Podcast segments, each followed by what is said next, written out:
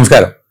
ഇന്ന് മണി talks with നിഖിലിൽ നമ്മുടെ ഒപ്പം ഒരു വിശിഷ്ട വ്യക്തിയാണ് ഒരു ഗസ്റ്റാണ് നമ്മുടെ ഒപ്പം ഉള്ളത് ചിറ്റിലപ്പള്ളി കൊച്ചു സാർ. സാറിനെ പറ്റി പറയുകയാണെങ്കിൽ എനിക്ക് തോന്നുന്നു ഞാനായിട്ട് പറയേണ്ട കാര്യമില്ല. നമ്മുടെ നാട്ടിൽ എല്ലാവർക്കും അറിയാവുന്ന കാര്യമാണ്. ഇപ്പോൾ സാറിന്റെ ഒരു ബിസിനസ്സുകാരൻ എന്നതിനേക്കാൾ ഉപരി ഇപ്പോൾ ഒരു ആർട്ടിസ്റ്റാണ് ഓതറാണ് ഒരു ഫിലാന്ത്രിസ്റ്റാണ് അപ്പോൾ അതിനേക്കാൾ ഉപരി എനിക്ക് തോന്നുന്നത് എപ്പോഴും ഒരു മനുഷ്യൻ എങ്ങനെ നന്നായിട്ട് ജീവിക്കണം എന്ന് നമുക്ക് എല്ലാവർക്കും പഠിപ്പിച്ചിരുന്ന ഒരു വ്യക്തിത്വമായിട്ടാണ് എനിക്ക് മനസ്സിലായിട്ടുള്ളത്. അപ്പോൾ നമ്മൾ ഇന്ന് എങ്ങനെ സമ്പാദിക്കാം എങ്ങനെ സേവ് ചെയ്യാം എന്നീ കാര്യങ്ങൾ സാറിന്റെ ഒരു എക്സ്പീരിയൻസിൽ എനിക്കും നമ്മുടെ ഓഡിയൻസിനും എങ്ങനെ പഠിക്കുക എന്നുള്ളൊരു ഒരു മെന്ററിങ് സെഷനായിട്ടാണ് എന്റെ ഒരു ഉദ്ദേശം സാറിനെ എടുത്ത് മീറ്റ് ചെയ്യാന്നുള്ളത് അപ്പോൾ first of all welcome to our show thank you Nikhil എന്നെ ഇതിനെ ക്ഷണിച്ചതിൽ അധികം സന്തോഷമുണ്ട്. പിന്നെ എന്നെ പറ്റി കുറച്ച് കൂട്ടി പറഞ്ഞിട്ടുണ്ട്. ആർട്ടിസ്റ്റ് എന്നല്ല കേട്ടോ ഞാൻ. അതുപോലെ എങ്ങനെ ജീവിക്കാം അതൊക്കെ എന്റെ സൈഡിൽ നിന്ന് ധാരാളം കുറ്റങ്ങളും കുറവുകളൊക്കെ ഉണ്ടാവും. പക്ഷെ നമ്മളതൊക്കെ എന്താ പറയുക കറക്റ്റ് ചെയ്ത് കറക്റ്റ് ചെയ്ത് ഇവിടെ വരെ എത്തി. ഇതായി ഇവിടെ വരെ. താങ്ക് യു താങ്ക് യു അപ്പോൾ സാറിന്റെ കാര്യത്തിൽ എപ്പോഴും സാറ് സക്സസ്സിനെ ഡിഫൈൻ ചെയ്തേക്കാനായിട്ട് ഞാൻ കേട്ടിട്ടുള്ളത് എങ്ങനെ പീസ് ഓഫ് മൈൻഡ് ആയിട്ടിരിക്കണം അതേപോലെ തന്നെ ഹെൽത്തി ആയിരിക്കണം എങ്ങനെ പണം ഉണ്ടാവണം അതോടൊപ്പം തന്നെ സമൂഹത്തിൽ ഒരു അക്സെപ്റ്റൻസ് കിട്ടണം. അപ്പോൾ ഇതിൽ ഏറ്റവും കൂടുതലായിട്ട് നമുക്ക് അറിയേണ്ടത് മണി ആയിട്ടുള്ള കാര്യമാണ്. അപ്പോൾ സാറിന്റെ ഒരു ഡെഫിനേഷനിൽ എന്താണ് മണി ഇപ്പോഴത്തെ ഒരു എക്സ്പീരിയൻസ് അനുസരിച്ചിട്ട്. തീർച്ചയായിട്ടും തുടക്കത്തിൽ നമുക്ക് മണി പണം വളരെ പ്രധാനമാണ്. അല്ലെങ്കിൽ അത് വളരെ സ്കേഴ്സാണ് വളരെ മൂല്യമാണ് അമൂല്യമാണ്. പ്രത്യേകിച്ച് ഞാനൊക്കെ തുടങ്ങിയത് ജസ്റ്റ് രണ്ട് ജോലിക്കാർ പല ഘട്ടങ്ങളിലായിട്ട് ഫാദറിന്റെ നിന്ന് ലോൺ എടുത്തിട്ടുള്ളൊരു ഒരു ലക്ഷം രൂപ. ഭാഗ്യത്തിന് ഭാഗ്യത്തിന് ബാങ്കിൽ ലോൺ ചോദിച്ചപ്പോൾ തന്നില്ല. അത് ഗുണം കിട്ടി. കാരണം അന്ന് കിട്ടിയിരുന്നെങ്കിൽ ഞാനത് അടിച്ചു പൊളിച്ച് എന്തെങ്കിലുമൊക്കെ ഏഹ്, ഓഫീസൊക്കെ പണി എ സി ഒക്കെ ചെയ്തേനെ. അത് കിട്ടിയില്ല. കുറേ നാൾ കഴിച്ചിട്ടാണ് കിട്ടിയത്. വളരെ നാൾ കഴിഞ്ഞിട്ടാണ് കിട്ടിയത്. അപ്പോഴേക്കും ഈ ഗാർഡ് സ്വന്തം കാലിൽ നിൽക്കാൻ തുടങ്ങിയപ്പോൾ ലോൺ തരാനായിട്ട് ധാരാളം പേരുണ്ടായിരുന്നു. തന്നെയല്ല ഇന്നത്തെ പോലെയല്ല. പണ്ട് ലോൺ ബാങ്കുകളിൽ നിന്ന് കിട്ടുക എന്നുള്ളത് വലിയ ബുദ്ധിമുട്ടായിരുന്നു. ഇപ്പം അങ്ങനെയല്ലല്ലോ. ഇപ്പോൾ സെൻട്രൽ ഗവൺമെന്റും ഒക്കെ ഒരു പെർട്ടിക്കുലർ എമൗണ്ട് അതിനുവേണ്ടി മാറ്റി വെച്ചിട്ടുണ്ടല്ലോ. അന്ന് കാലത്ത് അതൊന്നും ഇല്ല. അപ്പോൾ ഞാൻ പറഞ്ഞത് അതായത് എന്നെ സംബന്ധിച്ചിടത്തോളം ഞാനൊരു ടെക്നോളജി ബേസ്ഡ് ആയിട്ടുള്ള ആളാണ്. ടെക്നോളജി എനിക്ക് മനസ്സിലാവും. പക്ഷെ ഫിനാൻസ് എനിക്ക് അത്ര പിടി പോരായിരുന്നു അത് ഞാൻ പഠിച്ചെടുത്തതാ പടിപടിയായിട്ട്. അനുഭവം കൊണ്ടും പിന്നെ എക്സ്ട്രാ ചില കോഴ്സ് അറ്റൻഡ് ചെയ്തിട്ടും ബുക്ക് വായിച്ചിട്ടും പഠിച്ചെടുത്തതാ. കാരണം ഒരു ഇടയ്ക്ക് എനിക്ക് മനസ്സിലായി അതായത് ടെക്നോളജി മാത്രം പോരാ. ഒരു ഒരു എന്റർപ്രണർ എന്നുള്ള നിലയ്ക്ക് നമ്മൾ വലുതാവണമെങ്കിൽ ടെക്നോളജി നല്ലത് തന്നെ. അതിന്റെ ഒപ്പം തന്നെ ഒരുപാട് ഘടകങ്ങളുണ്ട്. പ്രത്യേകിച്ച് മാർക്കറ്റിംഗ് ആയാലും ശരി പബ്ലിക് റിലേഷൻ ആയാലും ശരി എച്ച് ആർ ആണെങ്കിലും ശരി. അതിനേക്കാളൊക്കെ ഉപരിയാണ് ചിലപ്പോൾ തോന്നും ഫിനാൻസ് ആണെന്ന്. ഫിനാൻസ് ആണ് എനിക്ക് ഏറ്റവും തലവേദനയുള്ള കാര്യമാണ്. അപ്പോൾ അത് മനഃപൂർവം പഠിച്ചെടുത്തതാണ് പിന്നല്ല പിന്നെ എന്റെ ഒരു പ്രകൃതി അനുസരിച്ച് ഞാനിങ്ങനെ ചിലവ് ചുരുക്കിയേ ചെയ്യുള്ളൂ. അതായത് ചിലപ്പോൾ ഷീലൊക്കെ ചോദിക്കും എന്തിനാണ് ഈ പിസിക്കണതെന്ന് ചോദിക്കും. ചിലപ്പോ ചിലപ്പോൾ ഫൈവ് സ്റ്റാർ ഹോട്ടലിൽ താമസിക്കുകയാണെങ്കിൽ തന്നെ ഞാൻ ടിഷ്യൂ പേപ്പർ പകുതി ചീന്തിയൊക്കെ ഉപയോഗിക്കും. അപ്പോൾ അവർക്ക് അതിന്റെ അർത്ഥം മനസ്സിലാവില്ല. അത് ഞാനിട്ട് പറഞ്ഞ് മനസ്സിലാക്കാനും ശ്രമിക്കില്ല. അപ്പോൾ അങ്ങനത്തെ ഒരു ആറ്റിറ്റ്യൂഡായിരിക്കണം എന്നെ വിജയിപ്പിച്ചതെന്ന് എനിക്ക് തോന്നാറുണ്ട്. താങ്ക് യു സാറിന്റെ ഇതിൽ എന്നെ പറഞ്ഞിട്ടുണ്ട് ഇപ്പോൾ റോൾ മോഡൽസ് ആയിട്ട് ഫാദറും മദറും ഉണ്ടെന്നുള്ളത് എസ്പെഷ്യലി മദറിന്റെ കോസ്റ്റ് കട്ടിങ്ങും കാര്യങ്ങളൊക്കെ കുറേ പഠിച്ചു എന്ന് പറഞ്ഞിട്ടുണ്ട്. അപ്പോൾ ഇനീഷ്യൽ സ്റ്റേ ഫാദറിന്റെ പഞ്ച്വാലിറ്റിയുടെയും കാര്യങ്ങളൊക്കെ പറഞ്ഞിട്ടുണ്ടെങ്കിലും പക്ഷേ ഈ കോസ്റ്റ് കട്ടിങ്ങും അല്ലാന്നുണ്ടെങ്കിൽ സേവിങ്സിനെ കുറിച്ചിട്ട് പേഴ്സണൽ കാര്യങ്ങൾ ഇപ്പോൾ കമ്പനിയെ പറ്റി പറഞ്ഞു. പേഴ്സണൽ കാര്യങ്ങൾ സാറ് എന്താണ് ഇനീഷ്യൽ സ്റ്റേജ് ഓഫ് കരിയറിൽ ചെയ്തിരുന്നത്? ഇനീഷ്യലല്ല ഇപ്പോഴായാലും ശരി കോസ്റ്റ് കട്ടിംഗ് അല്ല. അതായത് എനിക്ക് പരിമിതമായ സാഹചര്യങ്ങളുണ്ടെങ്കിൽ എനിക്ക് ജീവിക്കാൻ പറ്റും. അത് ഇപ്പോൾ സാമ്പത്തികം ഭദ്രമാണ് എന്നാലും ഏത് എന്താ പറയുക സാഹചര്യത്തിൽ എന്നെ കൊണ്ടിട്ടാലും ഞാൻ അവിടെ സർവൈവ് ചെയ്യും. അങ്ങനെ സർവൈവ് ചെയ്യണമെങ്കിൽ നമ്മൾ അതനുസരിച്ചിട്ട് അക്കസ്റ്റമഡ് ആവണം അല്ലാതെ നമ്മൾ അതിനെ തന്നെ ആ സുഖത്തിലും സൗകര്യത്തിലും ഇങ്ങനെ എനിക്കത് വേണം എനിക്കിത് വേണം അങ്ങനെ എനിക്ക് ആ ഫുഡ് വേണം ഈ ഫുഡ് വേണം. നോ നത്തിങ് എനിക്കങ്ങനെ ഒരു പരാതിയുള്ള ആളല്ല. അപ്പോൾ അത് അത് പതുക്കെ പതുക്കെ വളർത്തിയെടുത്തതാണ്. അത് കണ്ടിട്ട് തന്നെ എനിക്ക് തോന്നാറുണ്ട് ചിലരൊക്കെ അങ്ങനത്തെ ഒരു ഫ്ലെക്സിബിലിറ്റി വേണമെന്ന് എനിക്ക് തോന്നുന്നു. കാരണം പലരും ചിലതിനൊക്കെ വാശി പിടിക്കുന്നതാണ്. അപ്പോൾ നമ്മൾ വിചാരിക്കും എന്തിനാണ് ഇത്രയും വാശി പിടിക്കേണ്ട കാര്യം? ഒരു ദിവസത്തെ കാര്യമല്ലേ ഉള്ളൂ. അല്ലെങ്കിൽ ഒരു നേരത്തെ കാര്യമല്ലേ ഉള്ളൂ. അതുപോലെ ഡ്രസ്സിന്റെ കാര്യത്തിൽ എനിക്ക് യാതൊരു ശ്രദ്ധയില്ലാത്ത ആളാണ്. അതായത് ചിലർ പറയും ഒരു തവണ ഒരു കൺസൾട്ടന്റ് വന്നു. അപ്പോൾ അതേമാതിരി സെക്രട്ടറി പറഞ്ഞു ഒരു ബോംബെയിൽ നിന്ന് ഒരു കൺസൾട്ടന്റ് വന്നിട്ടുണ്ട് സാറിനൊന്ന് കാണണം കണ്ടു. കണ്ടപ്പോൾ അയാൾ പറയണത് ഞാൻ പേഴ്സണൽ ഗ്രൂമിങ്ങിന്റെ ആളാണ്. ഞാൻ പറഞ്ഞു തരും. എങ്ങനെയാണ് നിങ്ങൾ സമൂഹത്തിൽ ഏതിലെ പ്രൊജക്റ്റ് ചെയ്യേണ്ടതെന്നുള്ളത് ഞാൻ പറഞ്ഞു വേണ്ട. ഉള്ള ഉള്ള പ്രൊജക്ഷനൊക്കെ മതി എന്ന് പറഞ്ഞിട്ടുണ്ടെന്ന് പറയാണ്. ഞാൻ വീമ്പ് പറയല്ല. അപ്പോൾ അതെനിക്ക് വന്ന ഓരോരുത്തരുടെ കാഴ്ചപ്പാടാണ്. അതിന് എന്നെ സഹായിച്ചിട്ടുള്ളത് എന്റെ ബാല്യകാലം. യൗവനകാലം. അതാണ് ഞാൻ ഫാദറിന്റെയും മദറിന്റെയും പേരെന്ന് പറഞ്ഞത്. ഓക്കെ താങ്ക് യു ഇപ്പോൾ സാധാരണ കേസിൽ ഇപ്പോൾ ഒരു ഒരു ജോലിയിൽ വർക്ക് ചെയ്യണം ഒരാൾ അപ്പോൾ ഇവരുടെ സത്യത്തിൽ ചിലപ്പോൾ കരിയർ തുടങ്ങുന്ന ടൈമിൽ ഇവർക്ക് കിട്ടുന്നത് ചിലപ്പോൾ ഒരു ടെൻ തൗസൻഡ് റുപ്പീസ് പതിനായിരം രൂപ ആയിരിക്കും സാലറി അത് കഴിഞ്ഞ് ഇയാൾ വളരുന്നതനുസരിച്ചിട്ട് ചിലപ്പോൾ ഒരു ലക്ഷം എത്തിയാലും ആളുടെ ഒരു സാമ്പത്തിക അവസ്ഥ നോക്കുകയാണെങ്കിൽ ആൾ പറയും എനിക്ക് ഇപ്പോഴും സേവിങ്സ് ഇല്ലാന്ന്. പക്ഷേ ഇൻകം നോക്കണമെങ്കിൽ മിക്കവാറും ടെൻ ടൈംസ് ഉയർന്നിട്ടുണ്ടാവും. അപ്പോൾ ഇത്തരം സാഹചര്യങ്ങൾ ഞാൻ എന്റെ ഒരു പേഴ്സണൽ ഫിനാൻസ് അഡ്വൈസർ എന്നുള്ള രീതിയിൽ കാണുമ്പോൾ ഒത്തിരി ഫേസ് ചെയ്യുന്നുണ്ട്. അങ്ങനത്തെ ആൾക്കാരോട് സാറിന്റെ അഡ്വൈസ് എന്താണ് അത് നിഖിൽ മാത്രമല്ല ഞാനും അത്തരക്കാരെ കണ്ടിട്ടുണ്ട്. കാരണം പലരും ചെറുകിട ലെവലിൽ തുടങ്ങിയിട്ട് പയ്യെ പയ്യെ വളരുമ്പോൾ അവരും എന്താ പറയുക ലോൺ എടുത്ത് വലിയ കാർ മേടിക്കുക ലോൺ എടുത്ത് വലിയ വീട് വാങ്ങിക്കുക. അങ്ങനെ ആവശ്യമില്ലാത്ത ഭാരം തലയിൽ കയറ്റി വെച്ചിട്ട് പിന്നീട് പിന്നീട് കണക്കുകളൊക്കെ കൊള്ളാം. പക്ഷെ കണക്കുകൾ ചിലപ്പോൾ തെറ്റാലോ? ഇപ്പൊ നമുക്ക് ആർക്കെങ്കിലും അറിയാം അതുപോലെ കൊറോണ വന്നിട്ട് ആദ്യമൊക്കെ കൊറോണ എന്നൊക്കെ പറയുമ്പോൾ അത് പറഞ്ഞു സയന്റിസ്റ്റ് ഡോക്ടേഴ്സ് ഒക്കെ പറഞ്ഞു അതിൽ അതൊരു മൂന്ന് മാസം കൊണ്ടൊക്കെ തീരുന്നു പറഞ്ഞു. ഇന്ത്യയിൽ സമ്മർ വരുമ്പോൾ കൊറോണയൊക്കെ അപ്രത്യക്ഷമെന്ന് പറഞ്ഞവരുണ്ടായിരുന്നു. പിന്നെ എത്ര നാൾ നീണ്ടു നിന്നു. അപ്പോൾ പ്രതിസന്ധികൾ ഉണ്ടാവാം. അല്ലെങ്കിൽ അത് എല്ലാം നമുക്ക് മുൻകൂട്ടി വിധിക്കാനൊന്നും പറ്റില്ല. അപ്പോൾ നമ്മൾ എപ്പോഴും ഒരു ചെലവ് ചുരുക്കുക അല്ലെങ്കിൽ ഒരു വേണം എന്നുള്ള വേണമെന്നുള്ള അഭിപ്രായക്കാരനാണ് ഞാൻ അപ്പോൾ ഇൻകം വന്ന കുറച്ച് കരുതൽ തീർച്ചയായിട്ടും ഒരു സേവിങ് ഉണ്ടായിരിക്കണം. അതായത് നമ്മൾ പ്രതീക്ഷിക്കാത്ത സിറ്റുവേഷൻസ് വരാലോ. എല്ലാം നേരെയായിട്ട് പോകണമെന്നില്ലല്ലോ ആ നേരത്ത് അതായത് ഒരു പ്രശ്നം വരുമ്പോൾ സഹായിക്കാൻ ആരുണ്ടാവില്ല.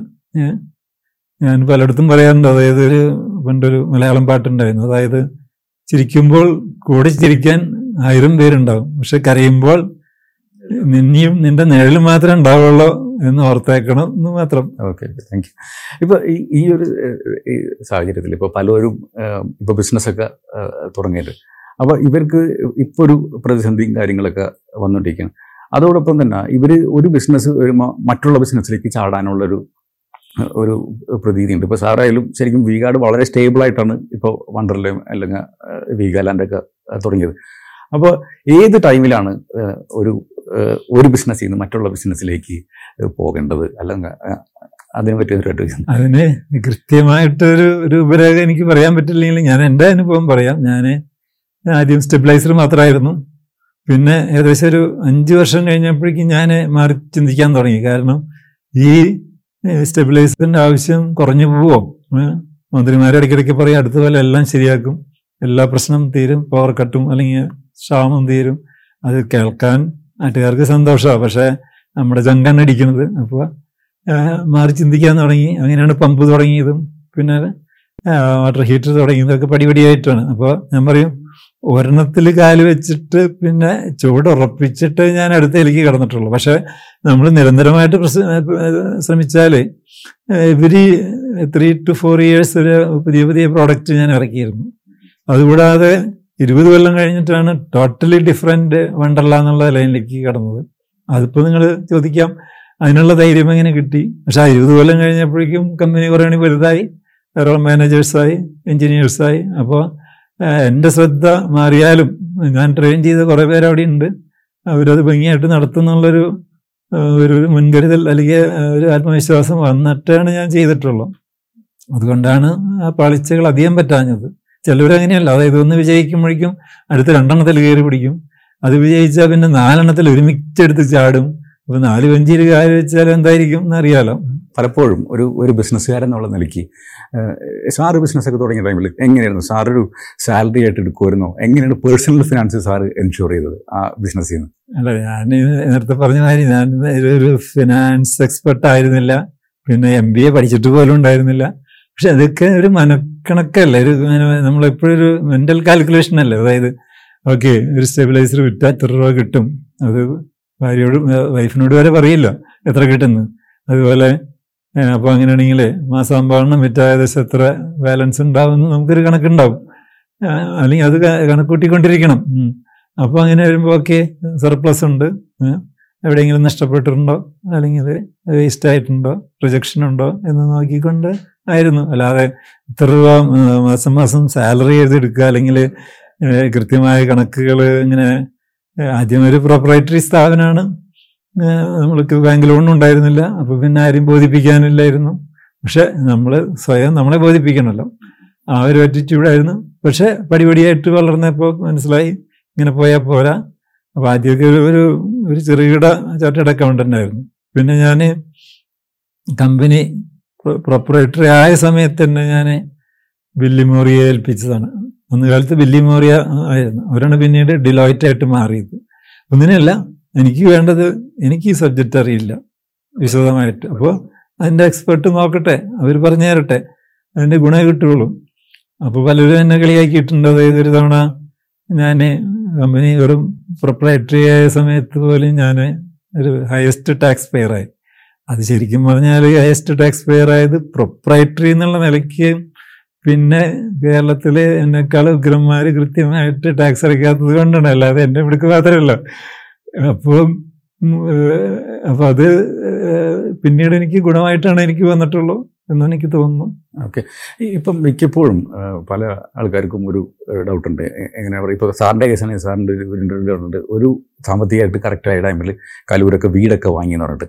അപ്പോൾ ഏത് ടൈമിലാണ് ഇപ്പോൾ ഒരു ബിസിനസ്സിലേക്ക് നിൽക്കുന്ന ആൾക്കാർ ഒരു നല്ലൊരു വീട്ടിലേക്ക് അല്ലെങ്കിൽ നല്ലൊരു എന്താ പറയുക വലിയൊരു ലൈഫ് സ്റ്റൈലിലേക്ക് വലിയ ലൈഫ് സ്റ്റൈൽ പക്ഷേ എന്നാലും ഒരു എനിക്ക് എന്റേതായ ഒരു അസറ്റ് വേണം എന്നുള്ള രീതിയിൽ ചിന്തിക്കേണ്ടതും അല്ലെങ്കിൽ ക്രിയേറ്റ് ചെയ്യേണ്ടതൊക്കെ ആയിട്ട് എന്റെ കാര്യത്തിൽ അത് എല്ലാം പടിപടിയായിട്ടായിരുന്നു. പടിപടി എന്ന് വെച്ചാൽ ആദ്യം വാടക വീട്ടിലായിരുന്നു.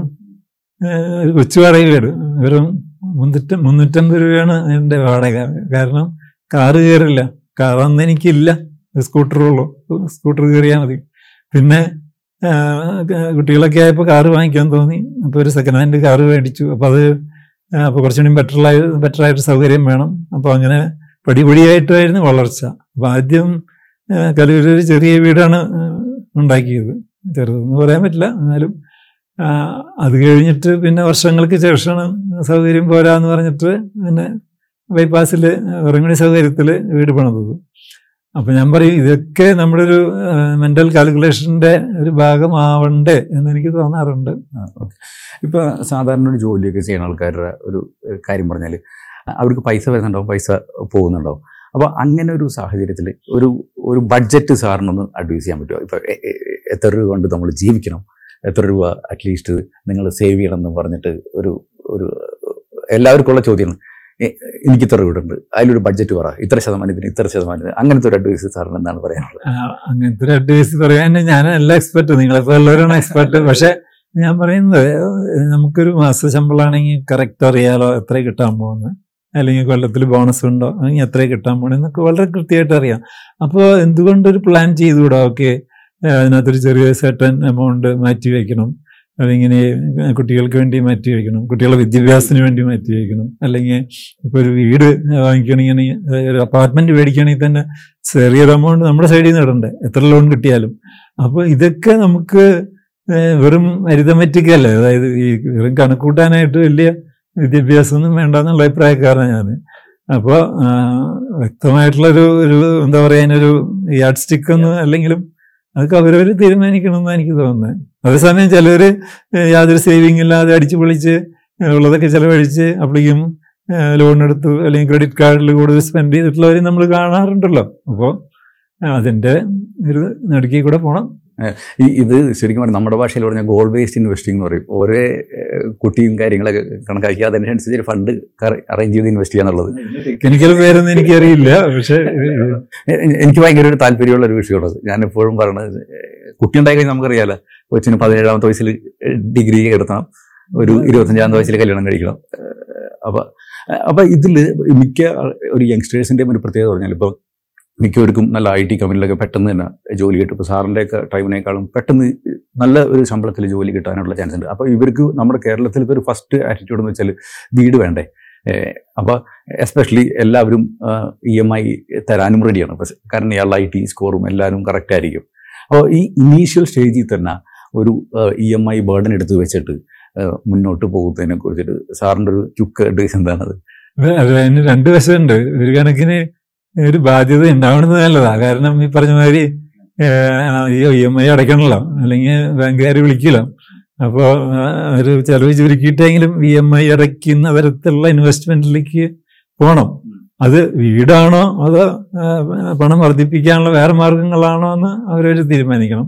വീട് വേണ്ടിയിട്ട് തുടക്കത്തിൽ തന്നെ വലിയ എമൗണ്ട് ഇൻവെസ്റ്റ് ചെയ്യുന്നതിന് പകരം തൽക്കാലം ആ പണത്തിന് അത് വേറെ തൽക്കാലം വാടകയ്ക്ക് താമസിച്ചിട്ട് ആ പണം ഒന്ന് മൾട്ടിപ്ലൈ ചെയ്യാൻ പറ്റുമോ എന്നുള്ളത് അവരവരുടെ ബുദ്ധിക്കനുസരിച്ചിരിക്കും അങ്ങനെ അത്രയും മിടുക്കന്മാരുണ്ട്. കാരണം ആ പണം എടുത്ത് ഒന്നല്ലെങ്കിൽ മ്യൂച്വൽ ഫണ്ടിലോ അല്ലെങ്കിൽ ഒക്കെ ഇൻവെസ്റ്റ് ചെയ്ത് ഷെയറിൽ ഇൻവെസ്റ്റ് ചെയ്യാൻ ഞാൻ പറയില്ല. കാരണം ഞാൻ എനിക്ക് ഈ ഗാർഡന്റെ വണ്ടർലയുടെ അല്ലാതെ ഒരു ഷെയറും വേറെ ഇല്ലാത്ത ആളാണ് അല്ല എനിക്ക് തോന്നുന്നത് ഈ ലോകത്തിൽ റിച്ച് ആവണമെന്നുണ്ടെങ്കിൽ ഏറ്റവും ബെസ്റ്റ് കാര്യം എന്ന് പറഞ്ഞാൽ ഒരു ബിസിനസ് ഓൺ ചെയ്യുക എന്നുള്ളതാണ്.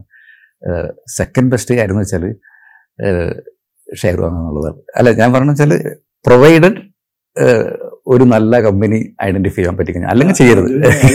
ഷെയറിൽ ഇൻവെസ്റ്റ് ചെയ്താൽ നല്ലതാണെന്ന് നിങ്ങളൊക്കെ പറഞ്ഞാൽ പക്ഷെ അതിൽ ഒരു കാര്യം ഞാൻ പലപ്പോഴും തോന്നാറുണ്ട്. അതായത് അറിയാത്ത സബ്ജക്റ്റിലേക്ക് കിടക്കരുത്. കാരണം അതിന് നിങ്ങളെ നിങ്ങളുടെ പോലെയുള്ള വേറെ എക്സ്പെർട്ടുകൾ ഉണ്ടല്ലോ അപ്പോൾ തീർച്ചയായിട്ടും ചിലർ ഇങ്ങനെ ഡേ ട്രേഡിങ്ങിലൊക്കെ പണം കളഞ്ഞ് കളഞ്ഞിട്ടുള്ളവരെ എനിക്കറിയാം. എനി- എനിക്ക് അതിനെ പറ്റി ഒരു ചോദ്യമുണ്ട്.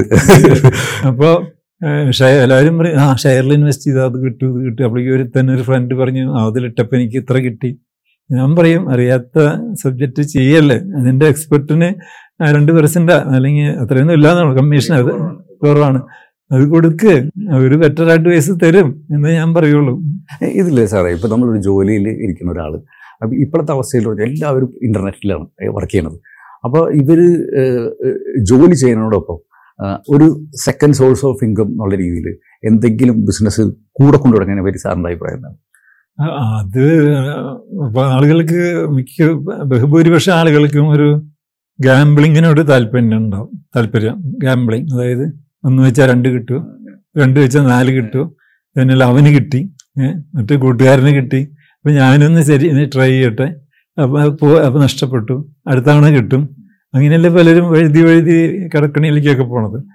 അപ്പോൾ ഞാൻ പറയും നമ്മൾ ഒരു ജോലിയാണെങ്കിൽ ആ ജോലിയിൽ കോൺസെൻട്രേറ്റ് ചെയ്യും. എന്നിട്ട് അവിടെ കഴിവ് തെളിയിച്ച് അവിടെ പ്രൊമോഷൻ മേടിക്കാം നമുക്ക് നമുക്ക് എക്സസ് മണി ഉണ്ടെങ്കിൽ അത് നിങ്ങളെപ്പോലുള്ളവരെ ഏൽപ്പിക്കുക. അല്ലെങ്കിൽ അങ്ങനത്തെ അങ്ങനത്തെ അഡ്വൈസ് എടുക്കുക. അല്ലാതെ രണ്ടു വഞ്ചിയിലും കാലിട്ടാൽ ശരിയാവില്ല. അപ്പോൾ ഒന്നിലേക്ക് സ്വന്തം ജോലിയിൽ കോൺസെൻട്രേറ്റ് ചെയ്യുക. എക്സസ് മണി ഉണ്ടെങ്കിൽ അതിന് പറ്റിയ ആളുകളുടെ അഡ്വൈസ് തേടുക. കാരണം മറ്റത് ശരിയാണ്. അതായത് ഓഫീസ് ടൈമിൽ സൂത്രത്തിലെ ഞാൻ ഞാൻ സമ്മതിക്കില്ല എന്റെ മാനേജർമാരെ. ഇപ്പൊ കണ്ടുവരുന്ന ഒരു പ്രവണത എന്ന് വെച്ചാൽ ഒന്നാമത്തെ കാര്യം എസ്പെഷ്യലി എന്തെങ്കിലും മാർക്കറ്റ് മുകളിലേക്ക് പോകുമ്പോൾ ഇവരെല്ലാവരും പേർക്ക് ഞാനും ഒരു അനലിസ്റ്റ് ആണെന്നുള്ളത്. അപ്പോൾ എനിക്കും കോൺഫിഡൻസ് കിട്ടും ഇൻവെസ്റ്റ് ചെയ്യാനായിട്ട്. എസ്പെഷ്യലി ഇത് ഫ്രീ മണി കമ്മിങ് അപ്പോൾ അങ്ങനെ വരുമ്പോൾ ഒത്തിരി പേര് ഈ ഒരു ഫീൽഡിലേക്ക് വരുന്നുണ്ട്. അപ്പൊ എനിക്ക് പേഴ്സണലി പറഞ്ഞ ട്രേഡിംഗ് എന്ന് പറഞ്ഞാൽ ജോബാണ്. അതെ അപ്പൊ നിങ്ങളുടെ ഫുൾ ടൈം ജോലി അത് കുത്തിയിരുന്ന് പഠിക്കുക എന്നുള്ളതാണ്. മറ്റവർക്ക് അതല്ലല്ലോ അവർക്ക് വേറെ ഒരു സ്ഥാപനത്തിൽ വർക്ക് ചെയ്യല്ലേ ഒരു പ്രൊഫഷണൽ ആണല്ലോ. അപ്പൊ അവർ കുറച്ചു നേരം ഇതിന്റെ ഉള്ളുകളികൾ നോക്കിയാൽ മുഴുവനും പിടികിട്ടില്ല എന്ന് ഞാൻ പറഞ്ഞത്. ആ ശരി. ഇപ്പൊ ഇവൻ അതിനേക്കാളും എനിക്ക് ഒരു പൊസിഷൻ എടുത്തു കഴിഞ്ഞാൽ ഇയാളെങ്ങനെ ഒരു ഒരു ശ്രദ്ധിച്ച് മീറ്റിംഗ് അറ്റൻഡ് ചെയ്യും. അതെ ഇടയ്ക്കിടയ്ക്ക് മൊബൈലിൽ ചെക്ക് ചെയ്യണ്ടാവും അതെ. അതെ അത് ശരിയല്ലല്ലോ. അപ്പൊ ഇപ്പൊ ഒരു ഒരു സത്യത്തിൽ നമുക്ക് ഏറ്റവും വലിയ കാര്യം വെച്ചാൽ ഒരു ജോബിൽ നിൽക്കുന്ന ആൾക്കാണെങ്കിൽ അയാളെ സംബന്ധിച്ച് ഏറ്റവും വലിയ ഇൻവെസ്റ്റ്മെന്റ് നടത്തിയത് അതിന്റെ കരിയർ ആയിരിക്കും. അപ്പോൾ ഇപ്പോൾ സാറിനെ പോലത്തെ ഒരാളാണെന്നുണ്ടെങ്കിൽ ഒരു പ്രൊമോഷൻ കൊടുക്കണം. ഒരു പേഴ്സണൽ ക്വാളിറ്റി എന്താണ്? ഇത്തരം പ്രൊമോഷൻ കൊടുക്കണേക്കാളും സാറ് കാണുന്ന ഒരു ക്വാളിറ്റി അത് വളരെ സിമ്പിൾ അല്ല? അതിനകത്ത് വലിയ അതെ അതിനകത്ത് വലിയ എം ബി എ പഠിക്കുന്നു വേണം അതായത് അയാളുടെ ആത്മാർത്ഥ ലെവൽ എന്തുമാത്രം ഉണ്ട് അയാൾ എത്രമാത്രം ഹാർഡ് വർക്ക് ചെയ്യാൻ തയ്യാറുണ്ട്? എത്രയ്ക്ക് കമ്മിറ്റഡ് ആണ്? ഇത് നമ്മളിങ്ങനെ മാറി നിന്ന് വീക്ഷിച്ചിട്ടല്ലേ? നമുക്ക് എല്ലാവരെയും പ്രൊമോട്ട് ചെയ്യാൻ പറ്റില്ലല്ലോ. എത്രയോ നമുക്ക് നമ്മുടെ കൂട്ടത്തിൽ എത്രയോ എഞ്ചിനീയേഴ്സ് ഉണ്ടാവും. അപ്പോൾ അതിലൊരാളെ ഉയർത്തിക്കൊണ്ടിരണം അല്ലെങ്കിൽ എത്രയോ എം ബി എ പഠിച്ചവരുണ്ടാവും. മാനേജർ ആക്കണം. തീർച്ചയായിട്ടും ഏത് എംപ്ലോയർ ആയാലും മാറി നിന്ന് നോക്കുന്നത്. അത് അവർ ചിലപ്പോൾ വലിയ സ്ഥാപനമാണ് എച്ച് ആർ ഡി ഡിപ്പാർട്ട്മെന്റ് ആയിരിക്കും വാല്യുവേറ്റ് ചെയ്യുന്നത്. ഇത്തരം കാര്യങ്ങളിൽ അത് ലോകാരംഭം തൊട്ട് അങ്ങനെ തന്നെയായിരിക്കും. ആ കമ്മിറ്റ്മെന്റ് ആ സിൻസിരിറ്റി ആ ഹാർഡ് വർക്കിംഗ് ആറ്റിറ്റ്യൂഡ് അതല്ലാതെ വാചകടിക്കുന്നവർക്ക് ഒരു മാർക്ക് കുറവാ കൊടുക്കുള്ളൂ. സാർ ഇപ്പൊ നമ്മളിപ്പോ ശരിക്കും പറഞ്ഞാൽ ഇപ്പൊ ഒരു നമുക്കൊരു കോമൺ വിഷൻ ഉണ്ടാവും. ഇപ്പൊ സാറിന്റെ കേസ് പറഞ്ഞാൽ സാറിന് ഒരു കോമൺ വിഷൻ സാറിന് ഉണ്ട് അതാണ് സാറിന്റെ കമ്പനീനെ ഈ ഒരു ലെവലിലേക്ക് കൊണ്ടുവന്നത്. അതുപോലെ തന്നെ നമ്മുടെ ഒരു ഫാമിലിയിൽ നമ്മൾ ഈ ഒരു കോമൺ വിഷൻ എങ്ങനെ അവരിലേക്ക് എന്താ പറയാ അവരെ നമ്മുടെ ഒരു ഭാഗമാക്കും.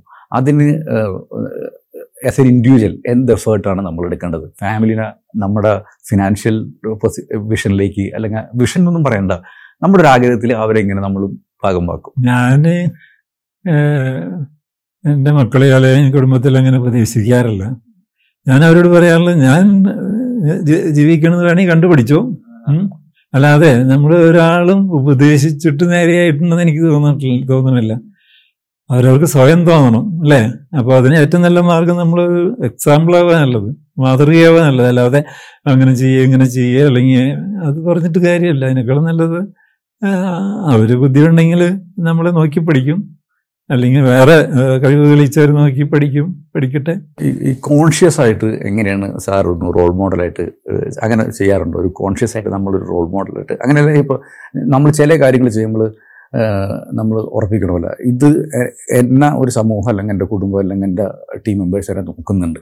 അപ്പം ഞാൻ അറ്റ്ലീസ്റ്റ് ഇങ്ങനെ ഒരു ഡിസിപ്ലിൻ കാണിക്കണം. അങ്ങനത്തെ ഒരു വിധത്തിൽ സാർ എന്തെങ്കിലും ചെയ്തിട്ടുണ്ട്? അല്ല നമ്മളത് കോൺഷ്യസ് ആയിട്ട് നമുക്ക് അഭിനയിക്കാൻ പറ്റില്ല. നമുക്കത് ഉള്ളിന്റെ ഉള്ളിൽ നിന്ന് വരണം. പിന്നെ ഇതൊക്കെ ഓരോരുത്തരുടെ ക്യാരക്ടറിന്റെ ഭാഗമായിരിക്കാം. പിന്നെ അല്ലെങ്കിൽ നമ്മുടെ ഗവൺമെന്റ് പ്രോട്ടപ്പ് സിറ്റുവേഷൻ ആയിരിക്കാം.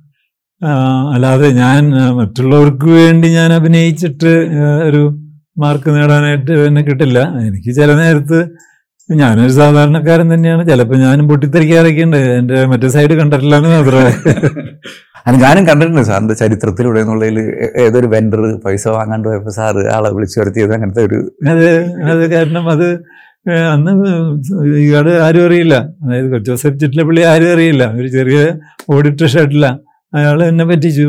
ഞാൻ എന്റെ വിശദ അംശത്തിലേക്ക് പോകണില്ല അയാളൊരു മാറുവാടിയായിരുന്നു ബോംബെക്കാരനായിരുന്നു.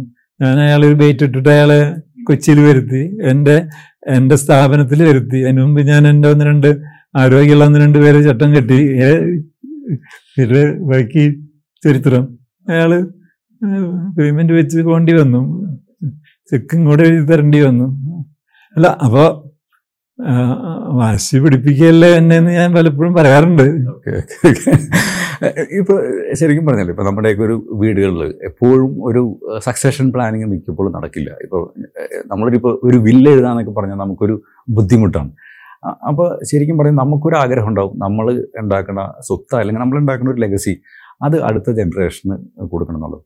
അപ്പോൾ അത് എങ്ങനെയാണ് ഒരു സാറിന്റെ ഒരു അഭിപ്രായത്തിൽ ആ ഒരു ഡിസ്ട്രിബ്യൂഷൻ നമ്മൾ ചെയ്യേണ്ടത്? അല്ലെങ്കിൽ എന്താണ് നമ്മളുടെ ഭാഗത്ത് നിന്ന് ചെയ്തത് അല്ല എപ്പോഴും നമുക്ക് വ്യക്തമായിട്ടുള്ള ധാരണകൾ ഉണ്ടെങ്കിൽ നല്ലതാണ്. ധാരണകൾ ഉണ്ടെങ്കിൽ നല്ലതാണ്. കാരണം ആഫ്റ്റർ ഓൾ പൈസയ്ക്ക് അതിന്റെതായ ഒരു സ്ഥാനമുണ്ട്. ആ സ്ഥാനം ബന്ധങ്ങളെ വരെ ബാധിക്കാറുണ്ട്. നമ്മൾ മാറി നിന്ന് നോക്കുകയല്ലേ? പല കൂട്ടുകുടുംബങ്ങളിലൊക്കെ അത് സംഭവിക്കുകയാണല്ലോ. ഞാൻ ആദ്യമേ തന്നെ വ്യക്തമാക്കിയിരുന്നു എന്റെ നയം ഇതാണ്. ഇത്ര പെർസെന്റേജ് അത് ഞാൻ ചാരിറ്റിക്ക് മാറ്റി വയ്ക്കും. അത് കഴിഞ്ഞ് ബാക്കിയുള്ളതാണ് നിങ്ങൾക്ക് ഉണ്ടാവുള്ളൂ എന്ന് തുടക്കം തൊട്ടേ പറയാനുള്ളതുകൊണ്ട് അവർക്ക് അതിൽ കൂടുതലുള്ള പ്രതീക്ഷയില്ല. അപ്പോൾ തന്നെയല്ല പടിപടിയായിട്ട് ഈ പറഞ്ഞ മാതിരി വലിയ വെക്കുന്നേക്കാളും മുമ്പ് തന്നെ അവരുടെ ഒരു പോർഷൻ അവരുടെ പേരിലായി കഴിഞ്ഞു. അപ്പോൾ അവർക്ക് അവരുടേതായ ഫ്രീഡം എനിക്ക് എന്റേതായ ഫ്രീഡം എനിക്ക് എന്റെ ചാരിറ്റി ആക്ടിവിറ്റീസിനെ പറ്റി അവരോട് അഭിപ്രായം ചോദിക്കാവില്ല ഓഫ് കോഴ്സ് അവരൊക്കെ ചേർന്നിട്ടുള്ള ഒരു ട്രസ്റ്റാണ് കുടുംബ ട്രസ്റ്റാണ് ഇതെല്ലാം നമ്മൾ പ്രായോഗിക ബുദ്ധി പ്രാക്ടിക്കൽ വിസ്ഡം അതാണ് ഞാൻ ആ ബുക്കിന് പേരിട്ട് തന്നെ. കാരണം എങ്ങനെ വന്നാലും ഞാൻ നോക്കുമ്പോൾ ഞാൻ ഇങ്ങനെ ഇങ്ങനെ സക്സസ് ആയി. അത് എം ബി എ പഠിച്ചിട്ടില്ല നേരത്തെ പറഞ്ഞ കാര്യം അല്ലെങ്കിൽ ഞാനൊരു മാനേജ്മെന്റ് എക്സ്പെർട്ടല്ല പിന്നെ പ്രായോഗിക ബുദ്ധിയാണ് അതിനകത്ത് മുന്നിട്ട് നിന്നിരുന്നത് ഏത് കാര്യത്തിലും. അപ്പോൾ ഇതില്ലേ നമ്മൾ ഒന്ന് സാർ ചാരിറ്റിനെ കുറിച്ച് പറഞ്ഞു. അപ്പോൾ ഈ ചാരിറ്റി എന്ന് പറയുമ്പോൾ ശരിക്കും പറഞ്ഞാൽ സാറിനെ കുറിച്ചിട്ട് ചാരിറ്റി എന്ന് പറയുമ്പോൾ സാറിന് ഈ ഒരു ലെവലിലെത്തി ചാരിറ്റിനെ കുറിച്ചിട്ട് ചിന്തിക്കാനായിട്ട്. ഇപ്പോൾ ഒരു ഗിവ് ഇറ്റ് ബാക്ക് എന്നുള്ളൊരു ചിന്ത ഉറപ്പായിട്ടും വരും. പക്ഷേ ഒരു സാധാരണ ഒരാൾക്ക് എങ്ങനെയാണ് ചാരിറ്റി ചെറിയ രീതിയിൽ നമുക്ക് ചെയ്യാവുന്നത്? അല്ലാന്നുണ്ടെങ്കിൽ എന്താണ് അതിന്റെ ഇമ്പോർട്ടൻസ് ഒരാൾ ചാരിറ്റി ചെയ്യണതിന്റെതായ അല്ല അതെനിക്ക് തോന്നുന്നു ഓരോരുത്തരുടെ ആറ്റിറ്റ്യൂഡാണെന്ന് എനിക്ക് തോന്നുന്നു. കാരണം അതിപ്പോൾ നമുക്ക് നിർബന്ധിക്കാൻ പറ്റില്ല. അതായത് ചാരിറ്റി ചെയ്യാൻ പറഞ്ഞിട്ട്. പക്ഷെ ഞാൻ എന്നെ ചാരിറ്റി ലെവലിൽ അറിയാൻ തുടങ്ങിയത് പിന്നീടാണല്ലോ. ഇത്രയും നാൾ കഴിഞ്ഞിട്ടാണല്ലോ. പക്ഷെ ചെറുതായിരുന്നപ്പോഴും എന്റെ പരിമിതമായ ലെവൽ വെച്ചിട്ട് പറ്റാവുന്ന സഹായങ്ങൾ പലർക്കും പണ്ടും ചെയ്തിരുന്നു. പക്ഷെ അത് ലാർജ് സ്കെയിലിൽ ചെയ്യാൻ പറ്റിയത് സ്ഥാപനം ലാർജ് സ്കെയിലിൽ വന്നപ്പോഴും പ്രോഫിറ്റും അല്ലെങ്കിൽ അസറ്റും ലാർജ് സ്കെയിലിൽ വർദ്ധിച്ചപ്പോൾ ലാർജ് സ്കെയിൽ വന്ന കാരണം കൊണ്ട് ജനം ശ്രദ്ധിക്കാൻ തുടങ്ങിയെന്ന് പറയാൻ പറ്റുള്ളൂ. ഇപ്പം ശരിക്കും പറഞ്ഞാൽ ഇപ്പോൾ പല ആൾക്കാർക്കും ഒരു നമ്മളൊരു കോടി സമ്പാദിക്കണം അല്ലെങ്കിൽ ഇത്ര രൂപ സമ്പാദിക്കണം എന്നൊക്കെ പറയുമ്പോൾ എല്ലാവർക്കും ഒരു മുൻകൂട്ടുമ പേടിയാണ്. ഇപ്പോൾ ഉദാഹരണം പറഞ്ഞാൽ ഇപ്പോൾ റിട്ടയർമെന്റ് എന്ന് പറഞ്ഞൊരു കാര്യം പറഞ്ഞിട്ടുണ്ടെങ്കിൽ ഇന്ന് ഒരു അമ്പതിനായിരം രൂപ ചിലവുള്ള ആൾക്ക് എന്ത് പറഞ്ഞാലും ഒരു പതിനഞ്ച് വർഷം കഴിഞ്ഞിട്ട് ചിലവാക്കുമ്പോൾ ഇപ്പോഴത്തെ ഒരു ഒന്നര ലക്ഷം രൂപയെങ്കിലും അയാൾക്ക് റിട്ടയർമെന്റിന്റെ ഒരു ടൈമിൽ പൈസ ആവശ്യമുണ്ട്. അതേപോലെ തന്നെ അയാൾക്ക് ആ ഒന്നര ലക്ഷം രൂപ സമ്പാദ്യം കിട്ടണമെന്നുണ്ടെങ്കിൽ അറ്റ്ലീസ്റ്റ് ഒരു മൂന്നോ നാലോ കോടി രൂപ കോർപ്പസ് ഉണ്ടാവണം. അങ്ങനെയാണെങ്കിൽ ഇത് ചെയ്യാൻ പറ്റും. അപ്പോൾ പലവർക്കും ഇതിനെപ്പറ്റി പറയും ഒരു പേടിയാണ്. ഇത് എന്നെ കൊണ്ട് പറ്റുമോ എന്നുള്ള രീതിയിൽ. അപ്പോൾ ഒരു ഇപ്പോൾ ഒരു വി ഗാർഡാണെങ്കിലും അല്ലാന്നുണ്ടെങ്കിൽ സാറിന്റെ പേഴ്സണൽ അസറ്റ് ആണെങ്കിലും എപ്പോഴാണ് തോന്നിയത് എന്റെ ഈ ബിസിനസ് ഞാൻ സ്കെയിൽ ചെയ്യാൻ പോകണം അല്ലെങ്കിൽ എന്റെ ഈ ബിസിനസ് അങ്ങനെ ഒരു എന്താ പറയുക ഒരു നമുക്കൊരു സ്പാർക്ക് കിട്ടൂലേ? അങ്ങനെ സാറിന് എപ്പോഴാണ് തോന്നിയത്? ഒരു അങ്ങനെ ഞാൻ നേരത്തെ പറഞ്ഞു ഞാൻ പടിപടിയായിട്ടാണ് വളർന്നതല്ലോ അപ്പോൾ അതായത് എനിക്ക് വെറുതെ ഇരിക്കാൻ പറ്റില്ല. ഇപ്പോഴും അത് വെറുതെ ഇരിക്കാൻ പറ്റില്ല. അതാണ് എന്റെ പ്രശ്നം തന്നെ. കാരണം എന്തേലും എന്തെങ്കിലും ചെയ്തുകൊണ്ടിരിക്കണം. അപ്പോൾ നമ്മൾ ഓക്കെ സ്റ്റെബിലൈസർ സക്സസ് ആയി. എന്നാൽ വാട്ട് നെക്സ്റ്റ് അപ്പോൾ അടുത്തത് പിന്നെ കുറേ നാൾ അതിന്റെ പുറകിലായിരിക്കും. രണ്ടാമതൊരു പ്രോഡക്റ്റ് ആണെങ്കിൽ ഞാൻ ഫുൾ ടൈം അതിന്റെ പുറകിലായിരിക്കും. അത് അപ്പോൾ അത് സക്സസ് ആക്കിയിട്ടുള്ള കാര്യമുള്ളൂ വാട്ട് നെക്സ്റ്റ് വാട്ട് നെക്സ്റ്റ് എന്നുള്ളൊരു ഫീലിംഗ് ഉണ്ടല്ലോ. അതായത് എങ്ങനെ അടുത്ത പടിയിലേക്ക് കിടക്കാം. പടിയിലേക്ക് കിടക്കാം എന്നുള്ളൊരു ഒരു ഒരു ഏർജ് അത് ഉണ്ടെങ്കിലാണ് അല്ലെങ്കിൽ ഓ എനിക്ക് ഇത്രയൊക്കെ മതി. ഞാൻ ഇനി കുറച്ചൊന്ന് എൻജോയ് ചെയ്യാൻ പോകണം അങ്ങനെ ചിലരെ ഞാൻ കണ്ടിട്ടുണ്ട്. അവർ പിന്നെ അത് കഴിഞ്ഞ് ബിസിനസ്സൊക്കെ വിട്ടിട്ട് മറ്റേ ഓരോ ക്ലബിന്റെ പ്രസിഡന്റ് അല്ലെങ്കിൽ അതിന്റെ ഗവർണർ അങ്ങനെ ആ ലൈനിൽ ഇങ്ങനെ പോകണവരെയും ഞാൻ കണ്ടിട്ടുണ്ട്. അവസാനം അവർ തലകുത്തി വീഴുന്നത് ഞാൻ കണ്ടിട്ടുണ്ട്. എനിവേ അപ്പോൾ എനിക്ക് ഞാൻ പല വേദികളിലും ഞാൻ പറഞ്ഞിട്ടുണ്ട്. പണ്ട് ഒക്കെ ആയിരുന്നപ്പോൾ എന്റെ ഫസ്റ്റ് പ്രയോറിറ്റി എന്താണെന്ന് ചോദിച്ചാൽ ബിസിനസ് സെക്കൻഡ് പ്രയോറിറ്റി എന്താണെന്ന് വെച്ചാൽ ബിസിനസ് തേർഡ് പ്രയോറിറ്റി എന്താണെന്ന് വെച്ചാൽ ബിസിനസ് അത് കഴിഞ്ഞിട്ടുള്ള കാര്യങ്ങൾ ബാക്കിയുണ്ടായിരുന്നുള്ളൂ പക്ഷെ ഇപ്പോൾ പിന്നെ ധാരാളം മാനേജേഴ്സായി പിന്നെ സെക്കൻഡ് ജനറേഷൻ കുറെ ഏറ്റെടുത്തു. അപ്പോൾ എനിക്കിപ്പോൾ പല പല കാര്യങ്ങളിലേക്കും ടൈം സ്പെൻഡ് ചെയ്യാൻ പറ്റും. പക്ഷെ ആദ്യകാലത്തൊന്നും അങ്ങനെ ആയിരുന്നില്ല. ആയിരുന്നില്ല സാർ ഇപ്പോൾ ഒരു കാര്യം പറഞ്ഞില്ല. ഇപ്പോൾ ഒരു ഫാമിലിന് എസ്പെഷ്യലി ഞാനിത് എന്റെ പേഴ്സണൽ ടിപ്പാണ് വെക്കുന്നത് ഇപ്പോൾ വൈഫൊക്കെ നമ്മളോട് പറയും ഫാമിലിയിൽ നിൽക്കണം ഫാമിലി ഫങ്ഷന് നിൽക്കണം. അങ്ങനത്തെയൊക്കെ ഒരു പ്രഷർ ഉറപ്പായിട്ട് സാറിന് ഉണ്ടായിട്ടുണ്ടോ? അപ്പോൾ സാർ ഇതെങ്ങനെയാണ് അവരെ മനസ്സിലാക്കിച്ചത്? അല്ലാന്നുണ്ടെങ്കിൽ അത് ഇതൊരു എന്താ പറയുക വളരെ ഇത് എനിക്കായിരിക്കും ഏറ്റവും കൂടുതൽ ഉപയോഗം ഞാൻ ഞാൻ എങ്ങനെയാണ് ഭായ് എന്നുള്ളത് നമ്മൾ ആദ്യമേ തന്നെ ഭാര്യയെയും മക്കളെയും അറിയിച്ചു കൊടുത്താലേ പിന്നെ കഥയിൽ ചോദ്യമില്ല. അതായത് അത് ഉള്ളൊരു നിലപാട് അങ്ങനെയാണ്. അത് ഞാൻ ഈ പറഞ്ഞ മാതിരി കാര്യം നല്ലതാണ്. പക്ഷെ എല്ലാ മാമോദിസിക്കും എല്ലാ നൂലുകെട്ടിനും ഞാൻ പോകാറില്ല. കാരണം പക്ഷെ അതേസമയം ആവശ്യങ്ങൾക്ക് പോകാറുണ്ട്. കാരണം എല്ലാത്തിനും നടന്നാലേ ഇപ്പോൾ ഇപ്പം എനിക്ക് എറണാകുളത്ത് എത്രയോ പരിചയക്കാരുണ്ട്. പലരും പലതിനും ക്ഷണിക്കും. ഇത് ചിലർ അവരുടെ മകളുടെ കൊച്ചിന്റെ ബർത്ത്ഡേക്ക് വിളിക്കുമ്പോൾ ഞാൻ പോകാറില്ല. കാരണം എനിക്ക് ആ കൊച്ചിനെ കണ്ടിട്ട് പോലും ഇല്ല. അങ്ങേരെ എന്നെ വിളിക്കുന്നത്. അപ്പോൾ ആവശ്യങ്ങൾക്ക് പോകണം അതേസമയം കുറേ കാര്യങ്ങൾ ഒഴിവാക്കിയാലാണ് നമ്മുടെ ഒരു ഫ്രീ ടൈമും നമുക്കൊരു സർപ്ലസ് ടൈമൊക്കെ ഉണ്ടാവുള്ളൂ എന്ന് ചിന്തിക്കുന്ന ആളാണ്. അതുകൊണ്ട് പിണക്കങ്ങളൊക്കെ ഉണ്ടായിട്ടുണ്ടാവും. അത് അത് ഈ ചെവി കൂടെ കെട്ടും മറ്റേ ചെവി കൂടെ കളയാ നല്ല ഞാൻ അങ്ങനെ ചെയ്തോളാം ഇനി ഒരു ഒരു റിട്ടയർമെന്റ് എന്നുള്ളൊരു പോയിന്റ് ഓഫ് വ്യൂ പറയണമെങ്കിൽ ഇപ്പോൾ പലർക്കും ഒരു പേടിയാണ്. എന്റെ റിട്ടയർമെന്റ് എന്നാണ്. എസ്പെഷ്യലി കുറേ പേർക്കൊന്നും ഇപ്പോൾ പെൻഷനൊന്നും ഇനി അങ്ങോട്ട് ഉണ്ടാവില്ല. അപ്പോൾ ഒരു റിട്ടയർമെന്റ് എന്നുള്ള രീതിനെ പറ്റി ചിന്തിക്കുമ്പോൾ എങ്ങനെയാണ് ഒരു നമുക്കൊന്ന് കാണേണ്ടത്? ഒരു റിട്ടയർമെന്റ് മുന്നേ എന്തൊക്കെയാണ് ഒരു മുൻകരുതലുകളായിട്ട് എടുക്കേണ്ടത് സാമ്പത്തികമായിട്ട്? അല്ല നമ്മളിങ്ങനെ മാറി നിന്ന് നോക്കുമ്പോൾ അതായത് പണ്ട് നമ്മൾ അമേരിക്കക്കാരെ കുറ്റം പറഞ്ഞിരുന്ന യൂറോപ്യൻസിന് കുറ്റം പറഞ്ഞ അതായത് അവിടെ നിന്ന് മക്കൾ നോക്കില്ല അല്ലെങ്കിൽ മക്കളെ ആശ്രയിക്കാൻ പറ്റില്ല. അത് കാരണം കൊണ്ട് പലരും ഓൾഡ് ഏജ് ഹോമിൽ പോകണു അല്ലെങ്കിൽ പക്ഷെ അവിടെ അതൊരു ഒരു പതിവാണ്. അപ്പോൾ അവിടെ ഞാൻ പലപ്പോഴും അതിനെപ്പറ്റിയൊക്കെ അന്വേഷിച്ചപ്പോൾ നല്ല അടിപൊളി old age ഹോമുകളുണ്ട്. Five star grade. അതായത് ഈ കക്ഷി ഏത് നിലവാരത്തിൽ പണ്ട് ജീവിച്ചിരുന്നോ അതിനേക്കാളും ബെറ്റർ ആയിട്ടുള്ള നിലവാരത്തിലുള്ള ഓൾഡ് ഏജ് ഹോമുകളുണ്ട്. പ്രൈവറ്റ് ആയിട്ടൊരു സ- ചെറിയ വില്ല ഉള്ളതുണ്ട്. അല്ലെങ്കിൽ ചെറിയ ഒരു ഡ്യൂപ്ലെക്സ് ആയിട്ടുള്ള ഒരു ഒരു അപ്പാർട്ട്മെന്റ് ഉള്ളതുണ്ട്. അങ്ങനെ പലതരത്തിലുള്ള സൗകര്യങ്ങളൊക്കെ ഉണ്ട്. ഞാൻ പറയും ഇനിയുള്ള കാലത്ത് അതൊക്കെ പൊങ്ങി പൊങ്ങി വരും. അതൊരു സാധ്യതയുള്ള ബിസിനസ്സാന്ന് ഞാൻ പലരോടും പറഞ്ഞു കൊടുക്കാറുണ്ട് ഇവിടെ ഉണ്ടല്ലോ അപ്പോൾ ആയി, ആയി, ആയി. അപ്പൊ അപ്പൊ അത് അതിലേക്കൊക്കെ അല്ലാതെ എന്നെ വയസ്സ് കാലത്ത് മക്കൾ നോക്കിക്കോളും. അവരെ ഞാൻ ഒരുപാട് ഹെൽപ്പ് ചെയ്തിട്ടുണ്ട്. അവർക്ക് എന്നോട് ഭയങ്കര കടപ്പാടുണ്ട്. വേണ്ട വേണ്ട അതൊന്നും ഇവർക്ക് കയ്യിൽ വെച്ചാൽ മതി. ചിലപ്പോൾ പറ്റാണ്ട് വരും പ്രാക്ടിക്കലി. അതെ അവർക്ക് അവരുടെ ജീവിതം കെട്ടിപ്പിടിക്കുന്ന നേരത്ത് നമ്മൾ വിലങ്ങ് തടിയാവാൻ പാടില്ലല്ലോ. തീർച്ചയായിട്ടും. അങ്ങനെയുള്ള കാലം മാറി. അപ്പോൾ നമ്മുടെ നമുക്ക് കോമൺ സെൻസ് ഉണ്ടല്ലോ. അപ്പോൾ ഓക്കെ നമ്മുടെ റിട്ടയർമെന്റ് ഏജിൽ അസുഖങ്ങൾ വരാം. കാരണം ചിലർ പറയും age is only a number ഞാൻ പറഞ്ഞു അല്ല ഏജ് ഒരു ഏജ് തന്നെയാണ്. കാരണം അല്ലെങ്കിൽ എഴുപത് വയസ്സിലും ഇരുപത്തൊന്ന് വയസ്സിൽ ഒരേ തരം അസുഖങ്ങളിലല്ലല്ലോ ഉണ്ടാവണത്. എനിവേ അപ്പോൾ അതിന്റെയൊക്കെ ഒരു മുൻകരുതൽ എടുത്താൽ കൊള്ളാം. അല്ലാതെ നമ്മൾക്ക് ആ സമയത്ത് സാമ്പത്തിക ഭദ്രത ഇല്ലെങ്കിൽ അത് വല്ലാത്തൊരു ഒരു ദുഃഖമായിരിക്കും. എത്രയൊക്കെ സക്സസ്ഫുൾ ആയിട്ടുള്ള ആൾ അവസാന ഘട്ടത്തിൽ സാമ്പത്തിക പ്രതിരോധം ഇല്ലാതെ പോയ സങ്കടകരമാണ്. അതെ ശരി. ഇത് ഇത്രയും നേരം ഞാൻ ഒത്തിരി കാര്യങ്ങൾ ഞാൻ എനിക്ക് ചോദിക്കാൻ പറ്റി. അതോടൊപ്പം തന്നെ സാറിന്റെ ഒരു വ്യൂ പേഴ്സണലി എനിക്ക് ഒത്തിരി ഒരു ക്ലാരിറ്റി കിട്ടി.